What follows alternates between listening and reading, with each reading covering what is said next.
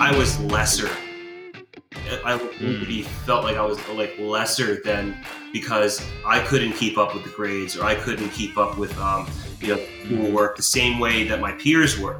Um, so that kind of motivated me to say like you know what I, I don't need to go this route I, and I I, I, I want to make my own route here um, mm-hmm. and that has really been my attitude since you know like college high school because I did so poorly in all that stuff and I knew I wasn't stupid you know What's going on, everyone, and welcome back to another episode of Along the Keel. My name is Captain Zach, and in today's episode, I speak with folks from Hey Skipper, a love for fishing turned YouTube channel turned thriving business that is creating innovative products such as salted bait.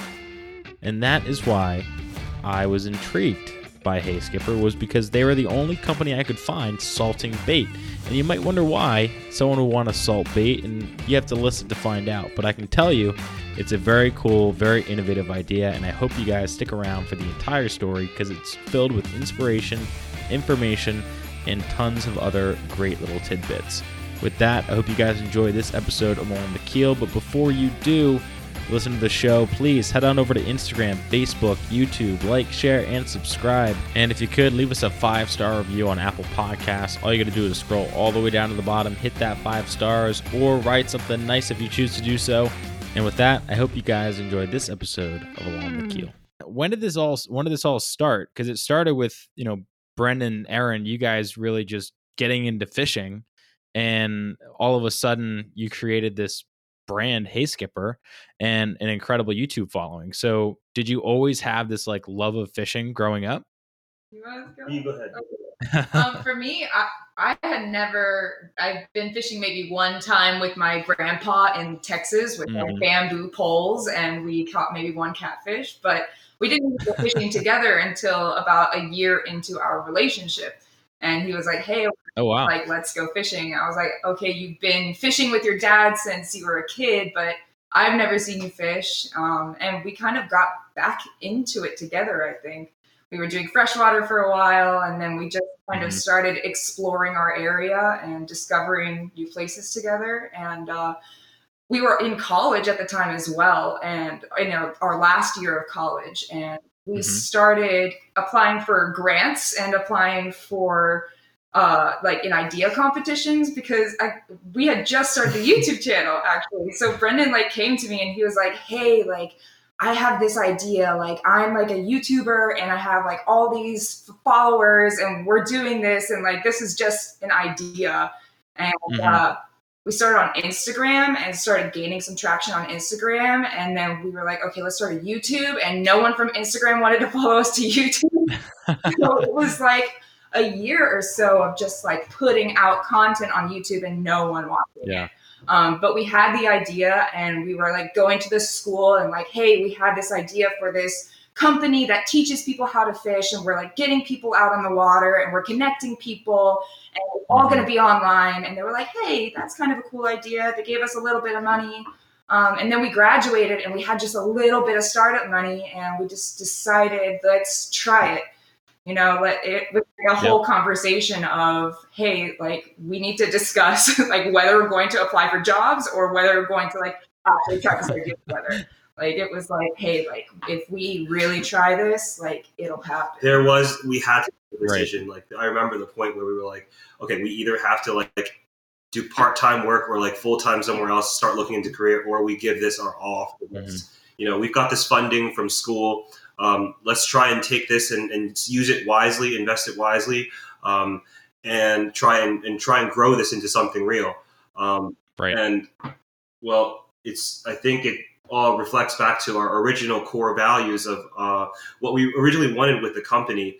Um, we kind of stuck by our core messaging of like we want to help people get outside and learn how to fish mm-hmm. because it's not easy to gather all this information from many different people, many different sources, and many people right. are teaching how to fish. Um, in fact, there's a lot of people who don't want you to know their spot, don't want you to know their technique. yeah. And this, yep. to me, just causes more trouble in, in, in, our world and in our environment because these people are fishing incorrectly. They're not knowing what species they're bringing up. Mm-hmm. They're you know fishing irresponsibly. And our real core here is we want to raise a responsible generation of fishermen, not just Right. the old, you know, uh, for lack of a better word, Guggen, uh, who can who Yep. will will actually end up causing more harm to our fishery than anything. If they're going to try and learn, might as well learn the correct way. Um, we Mhm. stuck by this messaging throughout the whole. You know, we're we're still sticking by this messaging, and you know that's really I feel like what has been helping us push us forward is to have that have that value um, be, beyond just us being a fishing YouTube channel. We have we Mhm. have a lot of values that we stick by and we've stuck by for three four years now. Yeah. Well, you know, there's something to be said about, you know, how you guys have kind of gone about it. And, and it's very, you know, to me, it's very profound, right? I mean, you guys started from nothing. You had an idea, which in the world of the internet is so cool how now more than in any time ever in history that you can literally have an idea come into your head and then you could have that idea materialize into something that you do every day and make a good living at, right? So, and it all started with this YouTube channel, right? And creating this platform. And I have so many questions. And but what I really want to kind of dive into is like the core of why you got into fishing, right? Like why is it that some people decide to get into cars? Why is it some people, you know, want to go be a pilot? But for you guys, it was no, we want to teach people how to fish. You know, and I kind of con- I, I feel like we're kind of cut from the same cloth to some degree because for me, this whole show and what I've always done in my life and when I take people out on a boat or on a charter, it's teaching people how to love the ocean, right? And you guys are a little bit more specific. You guys are teaching people how to fish. So, Brendan, Amanda, Aaron, like how did this all kind of begin for you in terms of learning how to fish, getting into the outdoors? Was this something that you started like and as uh, you know in in your childhood, or was this something that you kind of grew into because of the brand and the company? Um, I'll start with this Yeah, one. go ahead. So I, I've been fishing since I was a little kid with my dad. Okay. It was different when I was fishing with him versus when I stopped fishing and rediscovered it all for myself. Um, Mhm. And you ask like, why why this over you know like uh, being any other career, any other field? Uh, well, fishing for me has always been freedom. It's being out on the water and and having to solve problems that like the rest of the world doesn't matter. I, I'm solving like some some real problems here. Where is that fish? Or or like what are the conditions uh, that that Mother Earth is telling me about right now? And how can this how can this lead me to finding myself some some food, some fish, and a Mhm. relaxing afternoon? Um, but for me, learning how to fish without my dad there is was just diving into a whole new world of of what I like to think of as freedom. Mm-hmm. Yeah, Yeah. I would say for me, it was really only once we started doing it together that I got into fishing. I've always been like a, you know, an outdoor lover, like an animal, you know, nature, flowers, birds kind of person. But once we started, especially like traveling up and down the coastline, I think, you know, going to different places and seeing that, like, first of all, this is like a huge thing. Second of all, if you kind of like speak this language and you kind of know what's Mhm. going on, it's like you're in like a worldwide club, you know? Like, Right. Every, Yep. You can go anywhere and talk about fishing, and like you're going to be able to talk to other people who fish. Um, Yeah. I think one of the funniest things is Emma here is is a complete vegan, yeah. but Oh, more really? about fishing than half of our fans because she That's pretty continually edits and learns more and more about like the, the, the ocean and the different techniques to catch fish and their habitats, the different baits. Um, but you don't even have to fish to like fishing. Right. And I think Right. that's like the great thing is it connects people. You know, it's about more than just the fish. It's about the people and that connection Mhm. with family, with friends, with strangers. It kind of just brings people together on the water. Absolutely. And you know, that's such a great point. And you brought up this this um the idea of like having the same language, right? And that's super important because even from like a cultural perspective, if you go into, you know, on the Cape, right? I mean, I watched one of your guys' videos, you came on fished on the Cape and you met Neil from uh on the water Yeah. magazine.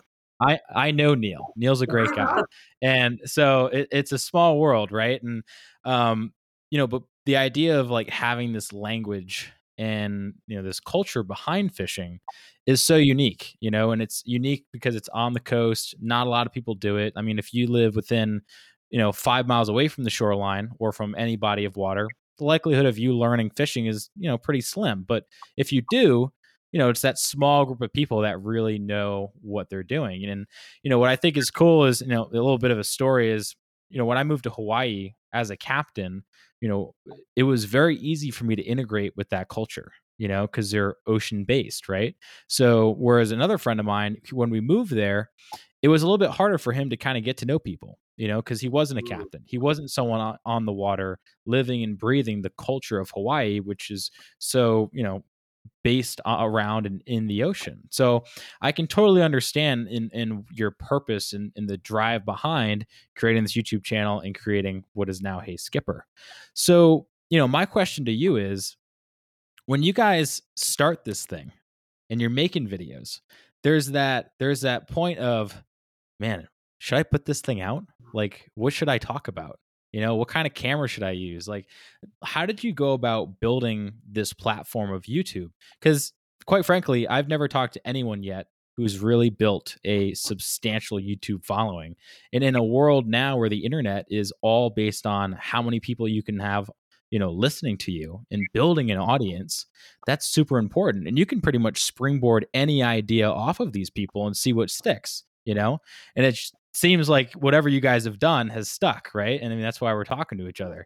But what was that like in the very beginning stages? Like what was it you guys are in college, right? You're you're trying to figure this whole life thing out. And then you have this YouTube channel and you're like, what do I do? You know? So walk me through that. In college, Brendan was a a graphic designer, right? And Mhm. I actually studied theater. My sister actually studied theater as well. So Oh, nice. identify as storytellers, right? Yeah, yeah. Um, and Where'd you guys go to college? we are Brendan and I went to UMBC, University Um, of Maryland, Baltimore County, Okay. and uh, Mhm. my sister Emma here went to West Virginia University. Oh, nice. Yeah, so A little bit shoreward. um, so it was like first of all a blend of our the skills that we already had, right? Like I Mhm. like putting stories together.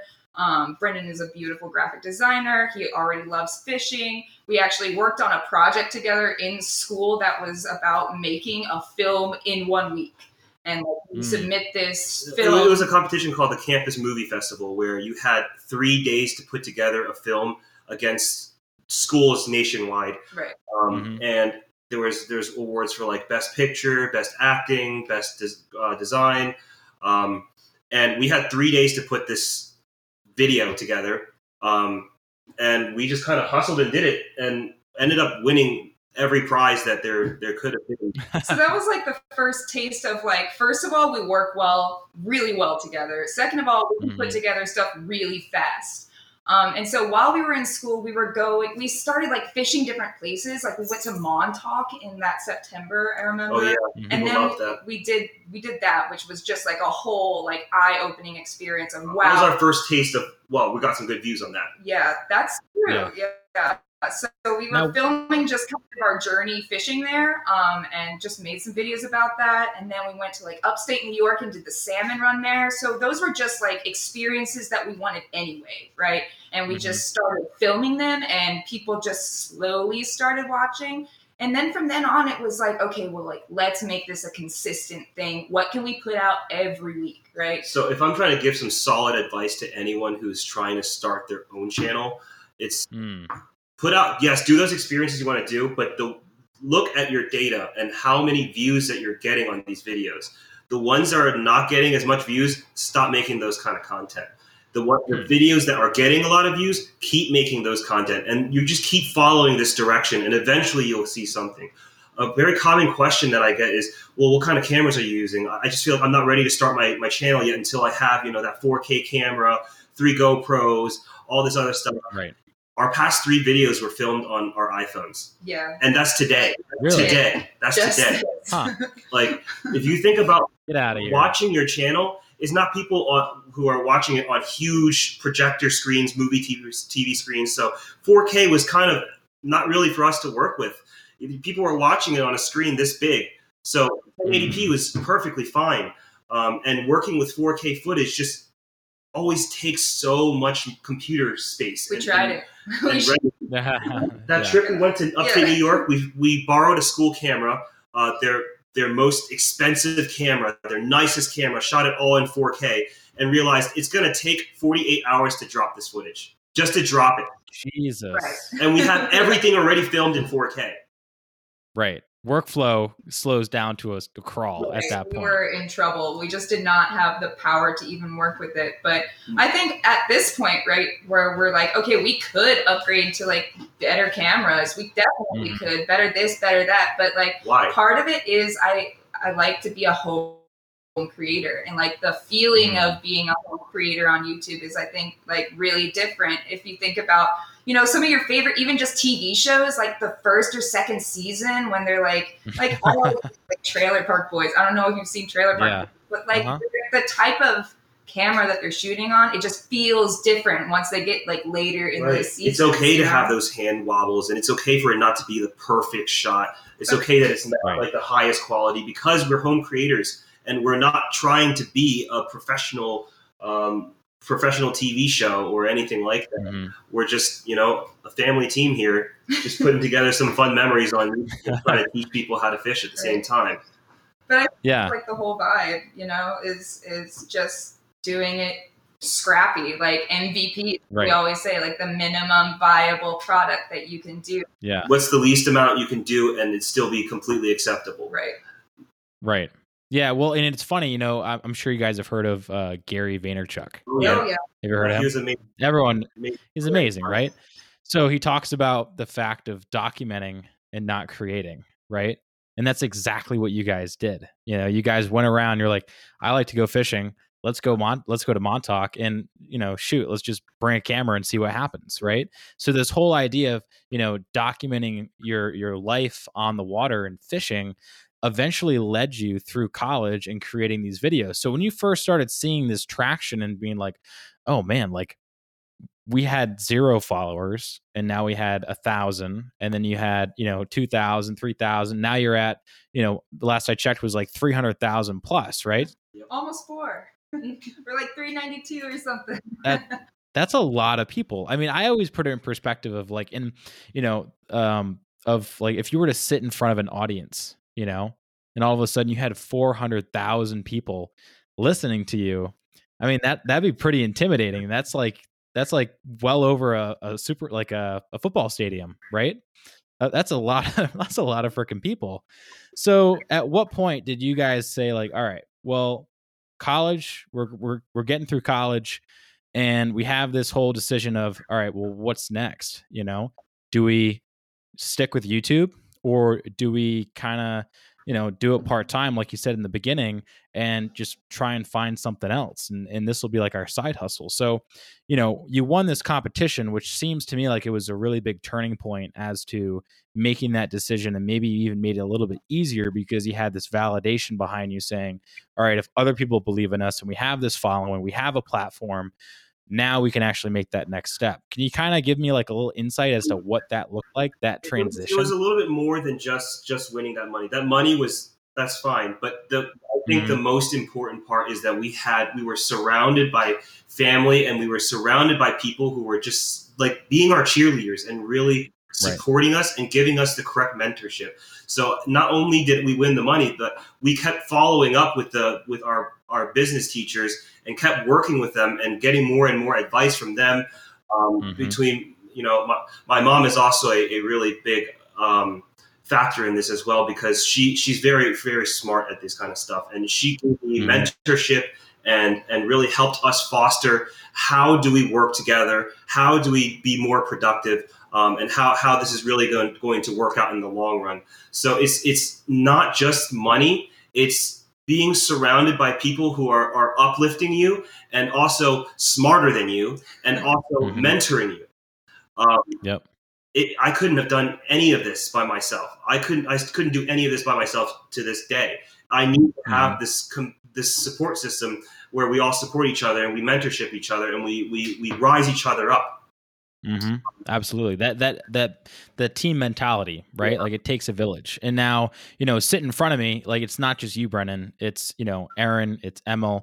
It's Emma. Like you guys are a cohesive team, and you talked about this, you know, in depth in terms of like it's a family business. You know, like this is this is not just one person, right? And it takes a village to build something like this. So, you know, was there like what were some of the like beginning experiences of really working together as as a family and and why do you think that's kind of pushed you guys into being so successful So I would say I definitely remember when it was just you and me, or it felt like it was just you mm-hmm. and me, and we had our mentors, but it was like just me and Brendan in a room being like, okay, what's the goal for this next two weeks? You know, what what is the goal for YouTube? What's the goal for this social media? Are we like working with anyone else? You know, like what are mm-hmm. we trying to do? Setting those goals every two weeks, every two weeks, Yeah, and just seeing important. are we going to hit that? And it Mhm. eventually got to a point where there was so so much work to be had that I was Mhm. like, okay, like we we really need help because right now we're just executing, executing, executing so much we can't even think about new ideas, you know.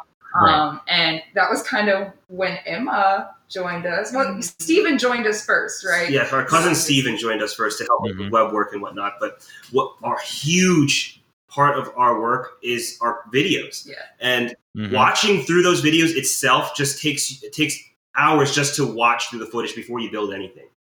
Um, Right. And the whole process of handing this down to Emma was scary to us. Yeah, it, it was not an Mhm. easy thing. Like, hey Emma, just take our footage. You know, I, I, I trust you can do it. Right. Because before it was like it was like me, like it felt, you know, like it's your baby Yeah, and it was like my child. Like I felt so attached to every episode and like live Mhm. footage and like I and I had this idea and it was like I remember Emma even being like, "Hey guys, like I'm graduating. You know, she's done some little projects with us. Like, do you need any help?" And I was like, "Actually. I don't think we need any help." Yep. And she was Mhm. like, "I, Well, why I don't you talk really about think your you could experience a use little some bit, help." Yeah. What do you remember when you first came on? Like, what up until now? Like, what has your work experience been like? Um, It's been fun here, right? yeah, no, it's, it's been a lot of fun. You got to make an indeed.com like uh like a recommendation right now go for it emma what, what do you gonna say I remember coming on and at first I wasn't even doing videos. I was doing like other social media research for Mhm. them because I had I had experience in um like Instagram and promoting things through Instagram because I had worked as a um, intern for a book subscription box company before and I to Mhm. promote things online.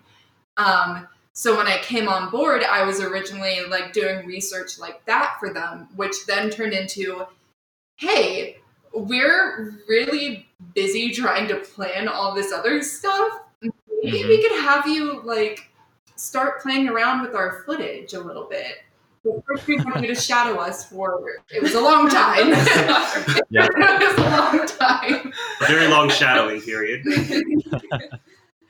Um, but yeah i mean there's there's this there's this moment of trust right? And like i'm kind of going through that you know in in the stuff that i'm doing. Like i just brought on someone that can do some editing and some writing for me and i'm like all right well is she going to be able to kind of you know serve the same message that i've been trying to portray? And like what is that going to look like? And and how is this all going to pan out and the formatting? Like all the nitty gritty stuff but at some point you just gotta you just gotta have that trust right? And in the same in on the same token like i you know i work full time so eh, the the my employer has to have the same trust in me. So it's it's kind of interesting how that all kind of comes back around and now i'm experiencing it and it's a it's a very cool experience. So you know as you guys started to kind of go down this path of you know the youtube channel became a lot more serious you had a really big following and this became a full-time job was there ever a moment of like waving the white flag like oh man this is this is tiring or was it always just go go go like this is awesome i, I wouldn't want to do anything else I think it's more the second one. It- honestly, it's just been nonstop, action-packed fun. Like, um, yes, we sometimes bad things happen where we completely fail at something that we thought we were. But at here, we really like to celebrate those kind of failures because we we learn from very quickly. So it's Right. The, our mentality here is when we fail fast, we learn very fast from it as well. Mhm. So we actually we're okay with mistakes as long as we learn from them. Um, Right. But early on, we we we knew that YouTube money was not going to be enough for us to to just have a career just on YouTube. Um, Mhm. The whole YouTube uh, algorithm and and Google how AdSense pays you is all at their expense, and you have pretty much no control over that whatsoever. Um, right. so we knew early on we're going to have to really develop our values and develop some products that go along with our branding and actually serve to to actually help people and be innovative and different than everyone else. So I, we we didn't look into making a fishing rod because every company has a fishing rod and they're going to be way better than me. So we were really looking outside of the box to try and figure out products that no one else was, is really offering. And we offer stuff like ebooks and online courses to teach you how to fish, to teach you what, where to look at Mhm. structure. Um, and I use my graphic design um, skills that I learned in college to put together all of these beautifully animated uh, ebooks that make it very Mhm. easy for people to learn. That was our first idea, where we don't need to ship anything out. We can we have the product. It helps everyone, and we don't have to Right. ship anything. People can just download it right away. This really started help supplementing our, our our income because YouTube money is is very shaky. You don't know what Right. you're going to get, and even if you get a lot of views, the advertisers could just decide I'm, it's just not worth that much money. So you it it ends up being a lot less than you would think hmm um, after the, the our our PDFs, we came up with this other. Uh, we noticed this problem about um, Right. So I was gonna say the the all of we use that YouTube, especially in the first year, to talk to people who are watching us, right? And be like, hey, like, what are some problems that you're having while you're fishing?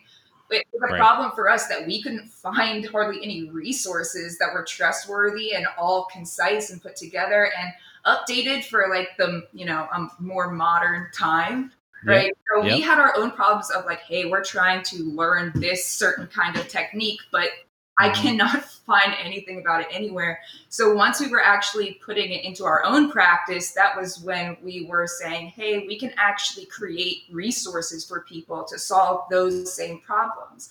Um, Right. Another problem that we worked on solving was with bait, and now we're like Mhm. way more bait than I would have ever anticipated when we first started this YouTube thing. But it came from the problem of people not being able to keep live bait, wanting to fish with live bait, bait you know, Right. coming off of their hooks, and so we created a product of salted baits that are a super durable on the hook. Um, they're really effective for like many, many different fish. they don't go bad. Yeah, Um, and smell. the best part about it is that you know there's products like fish bites and other other kind of like plasticky things that you're throwing into the ocean. This Right. bait here is completely biodegradable because it's just it's just bait It's bait. plus It's just bait. our our our um our recipe for our salt mixture. Uh, Right. So even if you lose your stuff, even if you lose your bait, it's fine. It it doesn't cause any kind of uh, uh, problems in the ecosystem. Um, Mhm. Whereas, like when people use soft plastic, we, we really try and not use so much of that because they end up in the fish's stomach. They end up all over the ocean, and just because you can't see it doesn't mean it's not there. Right. It's just too much of it. So if we can help it, let's try and not use that. Yeah. Absolutely. So I would say from the beginning, it was Solving problems was yeah our, our less major- about like youtube views and in fact hmm we we were like trying to set goals of i want to hit this many subscribers i want this many views but there was only so much we could could do do. yeah. like we were trying our Right. hardest with every episode so hmm it was less about the views and more about the depth of how we understand the people who are watching and how we can start solving Mhm. actual problems for them yeah and it came I think a major part of our what we do and what I my passion here is I love solving problems. I love Mhm. finding the problem, figuring out what it is that's causing it, and then coming up with something to solve it. And it can be Right. anything. It can be anything. I just apply it to fishing with this company. But in Mhm. my general life, I just love to solve problems. Um, I think that kind of approach, when you're trying to help people, people want help. So if you're if you're giving out genuinely good advice, people are going to listen. hmm Absolutely, and it's so unique, you know, right? Because the it's and I keep on saying, right, the internet. I keep referring with that back to it because never have we ever had a time like this when you can be in college, make a YouTube channel, and then come up with this idea of having salted bait, right? Yeah. And and producing ebooks and and and adding more value to someone's life because at at the end of the day, right?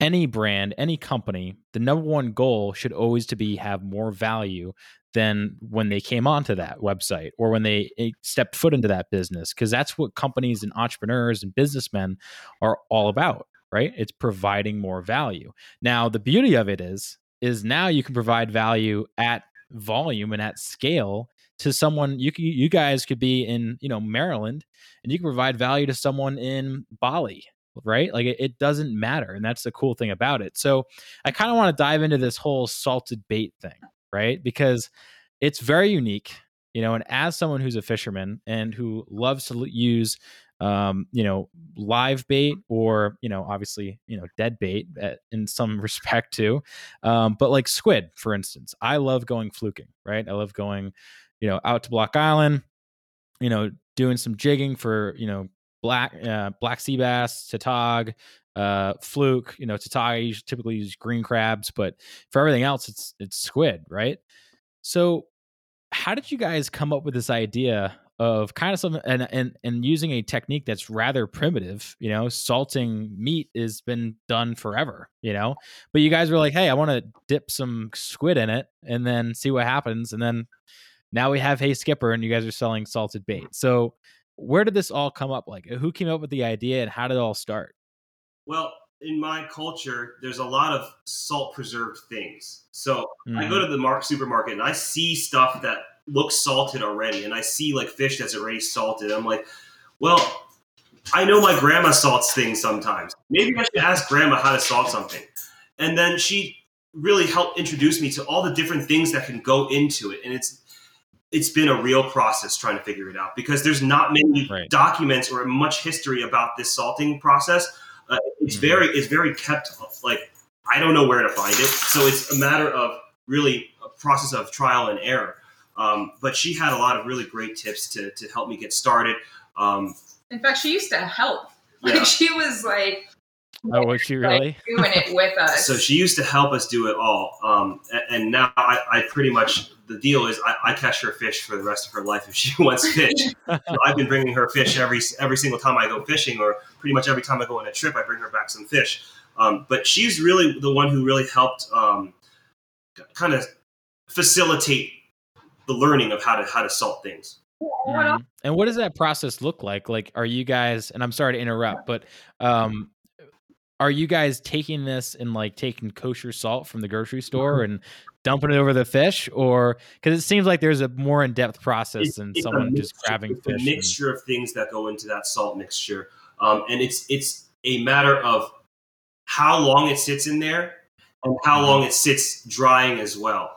Um, it's it's it's a multiple part process that um, has like it's it's been a real process to try and figure out, and we're we're, Right. we're just getting it down now, but it, it has to do with um, how long it sits and, and how much moisture can you keep in there without taking out the scent.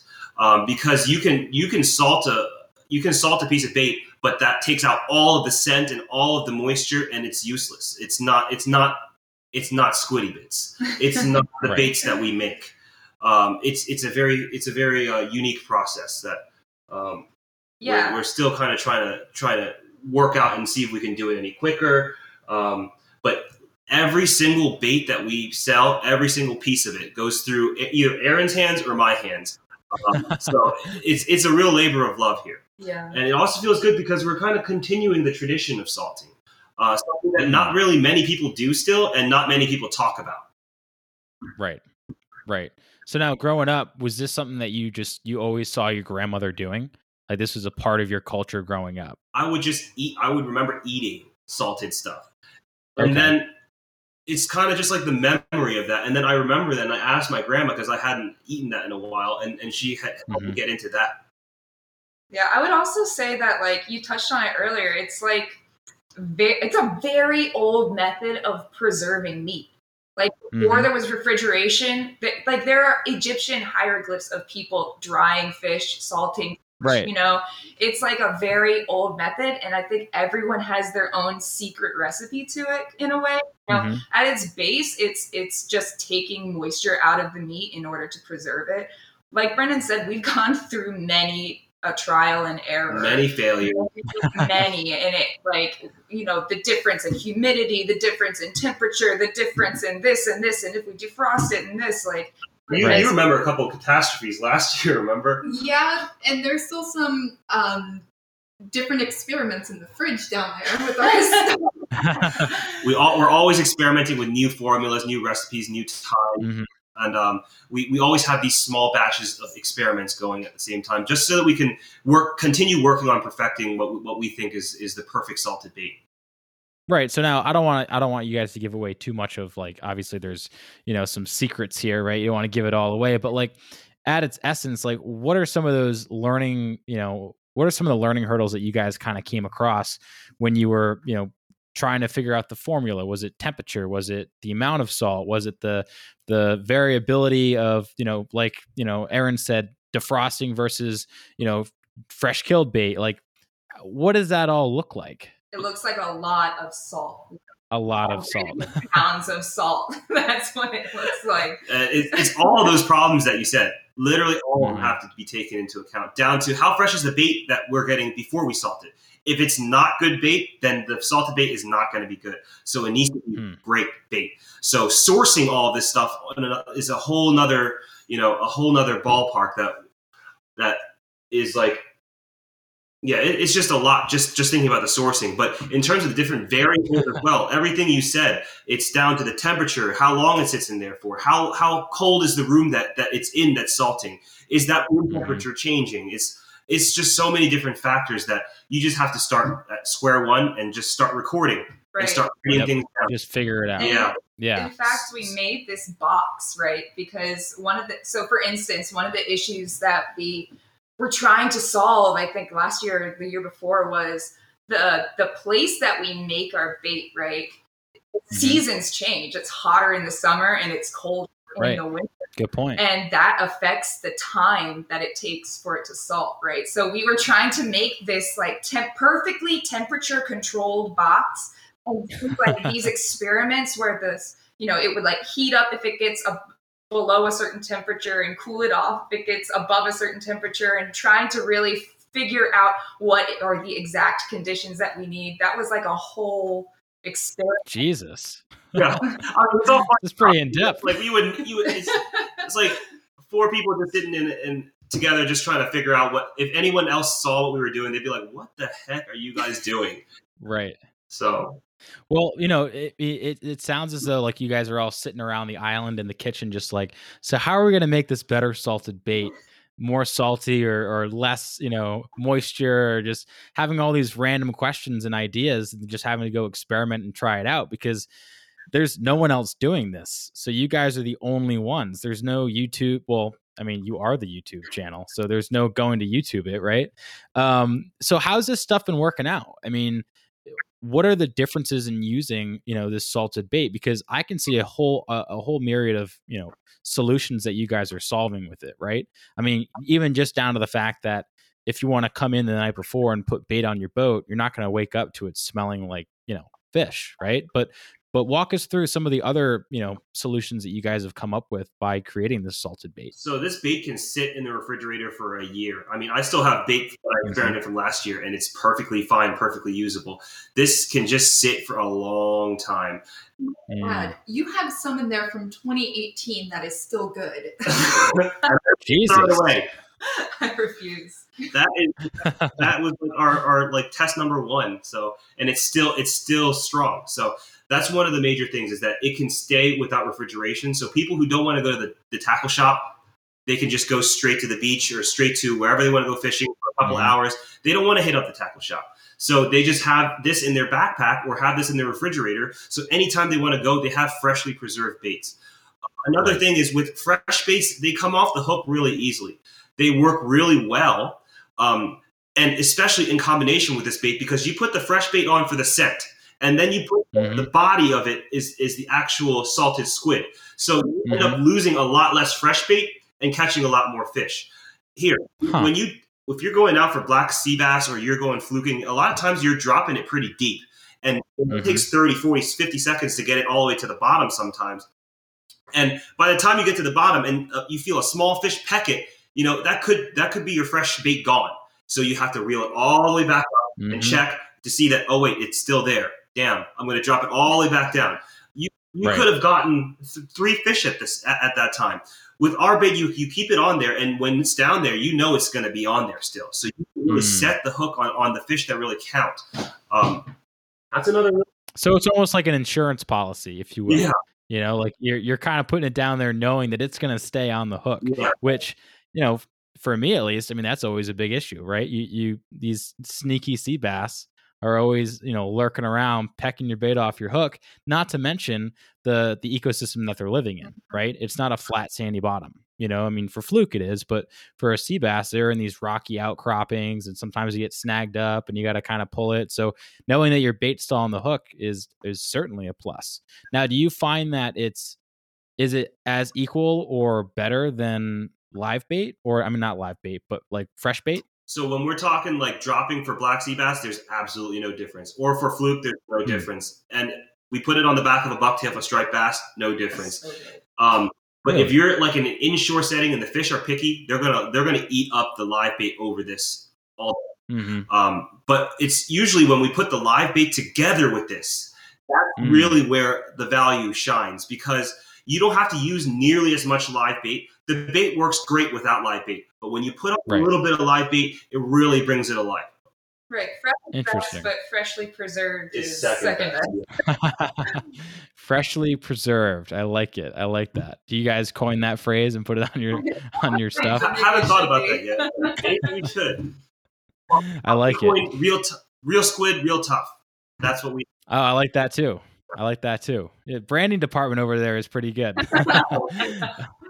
So, you know, you guys have mentioned, you know, it, it's I the idea is awesome, right? What you guys have done, created this platform and built this audience is is just incredible, right? And and it started with nothing, absolutely nothing, and something that no one else is doing, and you've created something, which I think is really cool.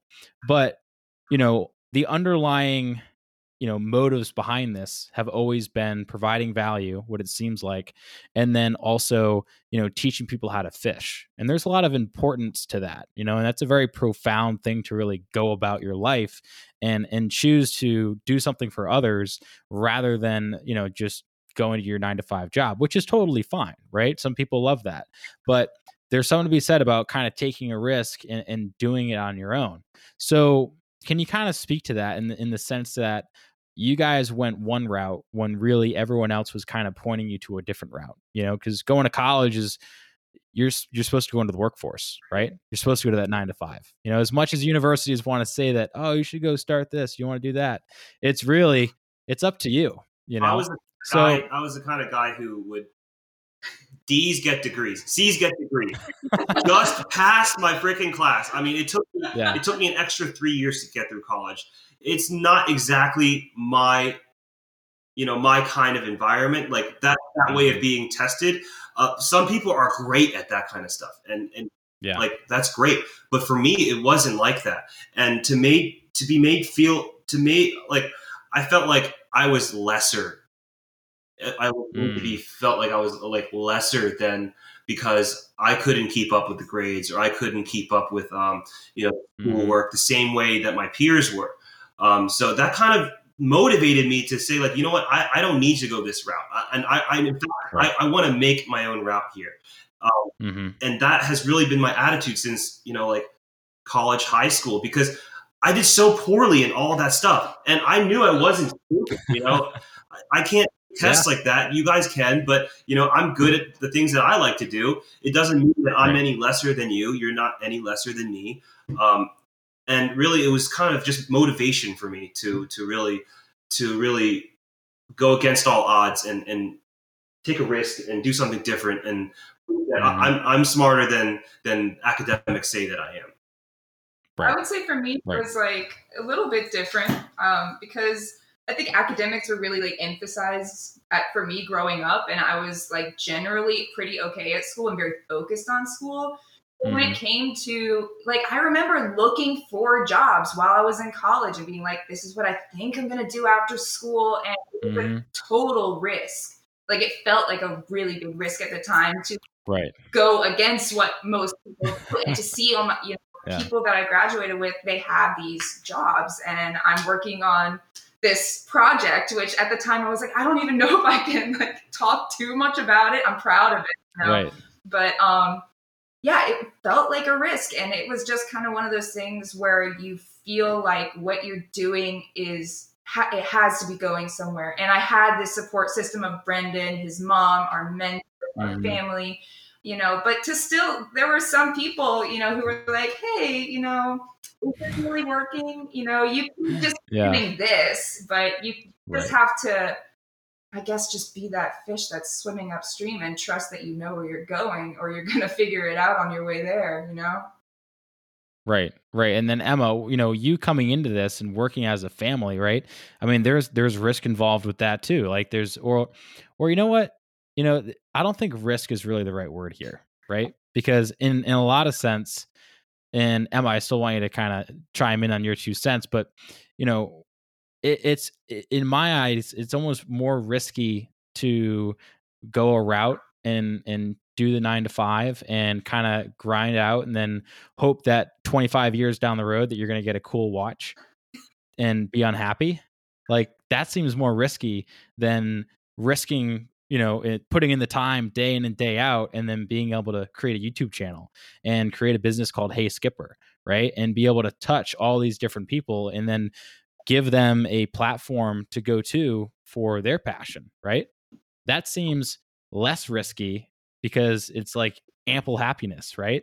Like you could be more happy or you could be less happy. Like which one do you want to do, you know? And, you know, Emma, what was your kind of take on coming into this and saying like, "Hey, what do I want to, you know, how do I want to contribute?" And and what was that that transition for you because you had just graduated college as well. Right. I I actually started working for them like pretty much immediately after I graduated. I came home and immediately um, got on board. Um, by the time that I really started working for them, uh, I would say that the business was already pretty established. Um, But I will say, like, the work that we do is not like your typical nine to five. Like, we all get together and have such a good time working together. Like, you can Mhm. joy on everyone's faces. We love telling stories. We love helping people. And that's exactly what drew me to this job. Because, like my sister said earlier, like we were both in theater. We're mm-hmm. definitely both big storytellers. And being able to dive into this footage and being able to create the stories that I want to and to be able to put this out to thousands of people viewing is Mhm. it, it's great. It's insane. Like even if I'm like, oh, I'm kind of disappointed that didn't get as great of views. Like you said earlier, like that's why she was giving me a look earlier because what you said about like imagine an audience of this many people. That's Mhm. exactly what we do. Like, it might have might not have touched everyone, but we know it touched the people that it needed to. Tell them about the customer service that you read through too. Like, Oh, it makes me so happy. so, we get some really really awesome comments from people in our customer service that like really just make it so that this is why we, we understand why we're doing this like the Right. testimonies that we get from people writing to us from all over the world like well, give give some examples like we have some um we have some even like kids reaching out to us and saying that they're getting into fishing because of us and they're getting their parents their siblings excited and they're going out with their whole family in nature or there are those who have experienced loss in their lives and our channels help them to find like a new passion for themselves to share with other Mhm. people it's the whole idea of just bringing everyone together to go outside in nature and have a good time and build some memories. Yeah. Yeah. And that's such a powerful thing to get from someone, right? Because not only does it validate what you guys are doing, but it really kind of speaks true to the mission behind you know the whole the whole process right whether it be hey skipper the youtube channel the whole everything right and it's telling this story of the outdoors and of conservation and of you know really what it means to go out and, and sit by the ocean or by the lake and just be you know and i think it's really cool that you guys were both in theater you know and obviously brendan you have talent as well in there even though you didn't go there formally because they both Yeah. coach me a lot. oh so there you go yeah i don't i don't know too much about theater i want to put up a show right now. I'm just fishing. Like, please just get the cameras out of my face. but they always help me find my center and get me back into that that mode and and you know have, have that smile and have that energy again. And uh, you know that's that's I'm also very grateful for that as well. Yeah, I bet. Yeah. Well, in a in a way, I mean, you guys are really telling the story of the outdoors. You know, like that's what you guys are doing. And you know, I always I always say like when I was on the charter boat, it was it was always this person traveled this far to, you know, middle of the ocean, Hawaii, like 5,000 miles any direction you want to go. And they came and they chose my boat, right? They chose to come with me on my day. And it would be it wouldn't be right for me to not give that person the experience they deserve, right? Because that person could have saved up every single penny, you know, for their honeymoon to come out and go out on the boat and see a whale and never having seen a whale in their entire life. Now, for me, I got to see whales every day. So, one whale, two whale, whales are awesome. Every single time I was like, this is a total blessing. But after 10 days of straight whales, you're like, all right, it's another whale, you know? I mean, let's be honest. Like Brendan, you catch thousands of fish. You're like, yeah, I love this fish. This is a great fish, but like, it's another fish, you know, at the end of the day.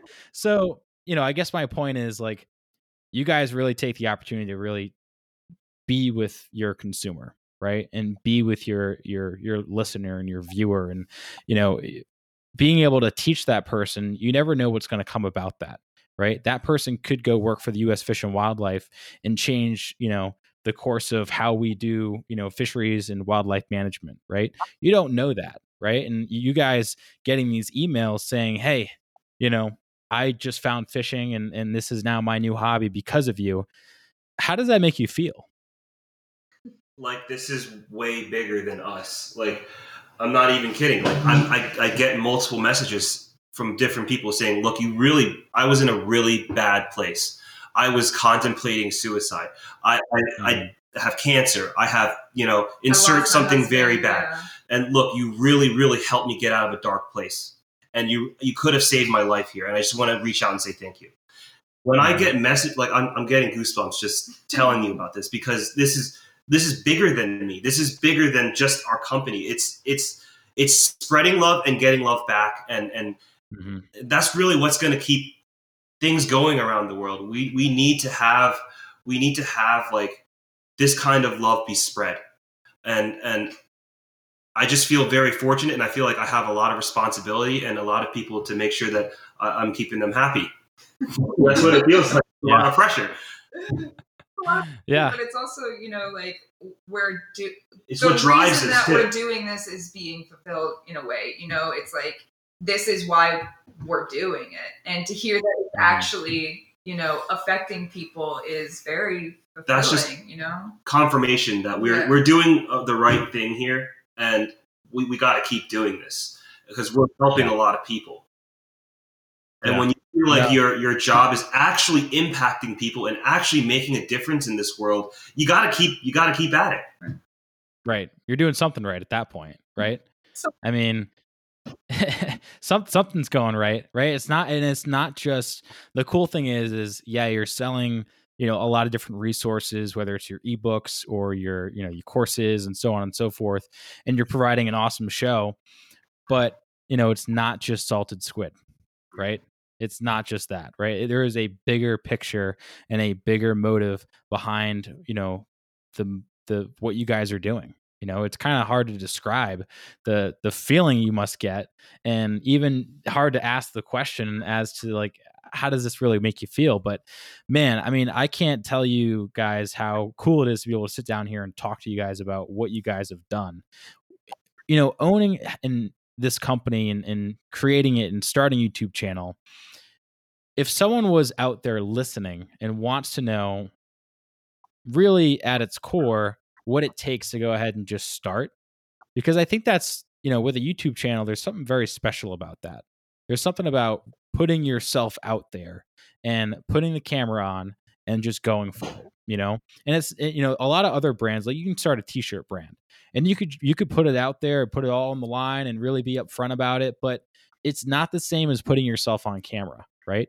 When the camera's on you, there's something a little bit different than that than doing some sort of startup company with like snow plow uh, snow you know snow Mm-hmm. plowing or you know lawn care or whatnot because the camera's on you. Like they see brendan aaron and emma right? So what is that what would what would that look like if you were to say you know the first things you got to do is start?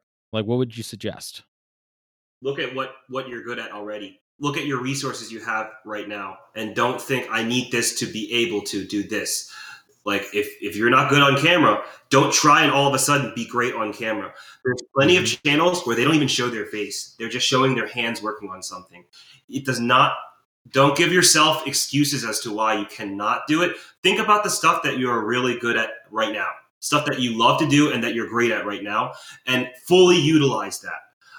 And also keeping in mind what in what way are you going to be different than people that's also Mhm. another really important thing to think about is there's there's so many joe schmoes right now with just a youtube of them fishing you know why watch them fishing no name versus watching someone huge name fishing what kind of value are you going to provide and, and differentiate yourself uh, from from everyone else that's posting um, and for Right. us at the time it was teaching how to fish but now it's like there's so many people trying to teach how to fish that like if you were to try and start a channel teaching people how to fish you have a lot of people to compete with. So Mhm. what we like to do is look for what we call a blue ocean. A blue ocean is there's no one to compete with because you're so unique and you're so different that you can just do your thing. You don't have to copy anyone and you can you can get a good following because just there's no one else that's doing it. I Right. say spend your time looking for that blue ocean and keeping in mind what you're good at right now. And whatever you're bad at keep that out you you don't need to try and and uh, perfect your mistakes or perfect your your imperfections. Just learn to to maintain it and Mhm. really work on your strengths. And this is something that my mother has been teaching me since i was a little kid. I was never good at school but she would always say you're not good at school but you know what? You just need to maintain that. Just get the c and pass. What you need to do is work on the stuff that you are good at and just maintain the other stuff and i think that that is just really sound advice for for everything. In, in terms of Yeah. the youtube if you don't have the gopro you don't have the 4k you you probably have an android or an iphone. Use start with that. Nope, Right. i can't start it until i have that camera until i have that gopro uh, until i get like a sponsorship. Uh, to me i think that that's you're missing a lot of opportunity. Yeah. what do you, what would you say absolutely. Um, I think just like what you said earlier, which is in addition to what you say is is try many different things, honestly, you know? i agree Put out a bunch of stuff. Not all of it's going to be good, but maybe one Mhm. will and then you're going to you should say that one was good. I'm going to keep going with that idea and drop the other yeah drop the other ones you know i think it's just it you just got to learn by doing you know just learn Right. by putting stuff out there and it might fail a lot of our stuff like i remember you know when we were getting 200 views on stuff i totally remember that time we wake up to like maybe a thousand views and we're like yes you know yeah it just you just you just have to start and i think that's a Mhm. cliche answer but it's you just got to do it you're not going to learn unless you do it Yeah. No, absolutely. And you know, it's like um, you know, having that having that craft, right?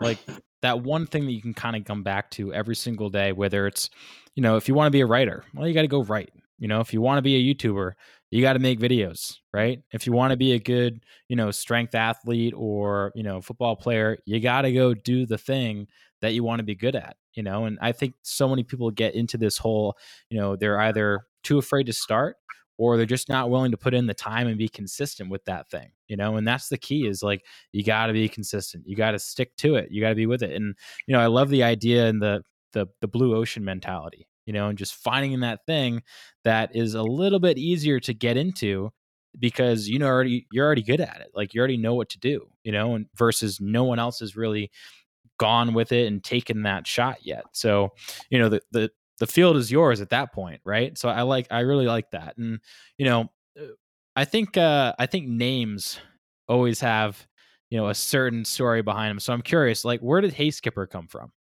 Oh, we started as Senko Skipper. Let's start there. Psycho Skipper. Senko, Senko, like, like, uh, uh, Gary Yamamoto, they made Senkos. You know, Oh, okay, what about okay. is like a little plastic worm that's, that's called Senko. Okay. So we started as Senko Skipper because I love to fish for bass. Because and- that was your Instagram name, basically. Well, it all started as a joke. I was like, "Yeah, Aaron, uh, you know, I've got a. You didn't know this about me, but I actually have an Instagram, and I'm Senko Skipper on there, and I've got like a like thousands of thousands of people following me. I was just like completely like BSing her. Okay. No. and it's funny that we actually turned it into that.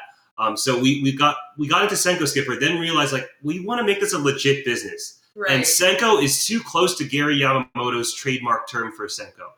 So Mhm. we had to quickly adjust and change our name to something different so that we wouldn't be like, you know, I don't want to step on the dude's tail. You know, he, he came up with Right. Senko. I don't want to take credit for anything related to Senko. it's that's just just not fair.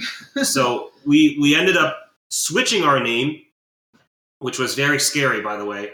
Uh, Yep. Switching our name and also trademarking that name to make sure that we we're we're like legit and we have the name and no one can steal it from us. But in Um, terms of coming up with that new name, um, it was literally a process of like brain dump. First of all, we put up a bunch of sticky notes on the wall. The, the whole team, Mhm. I don't think you were there, but like No. Steven was with us, and we were just putting up all of these sticky notes.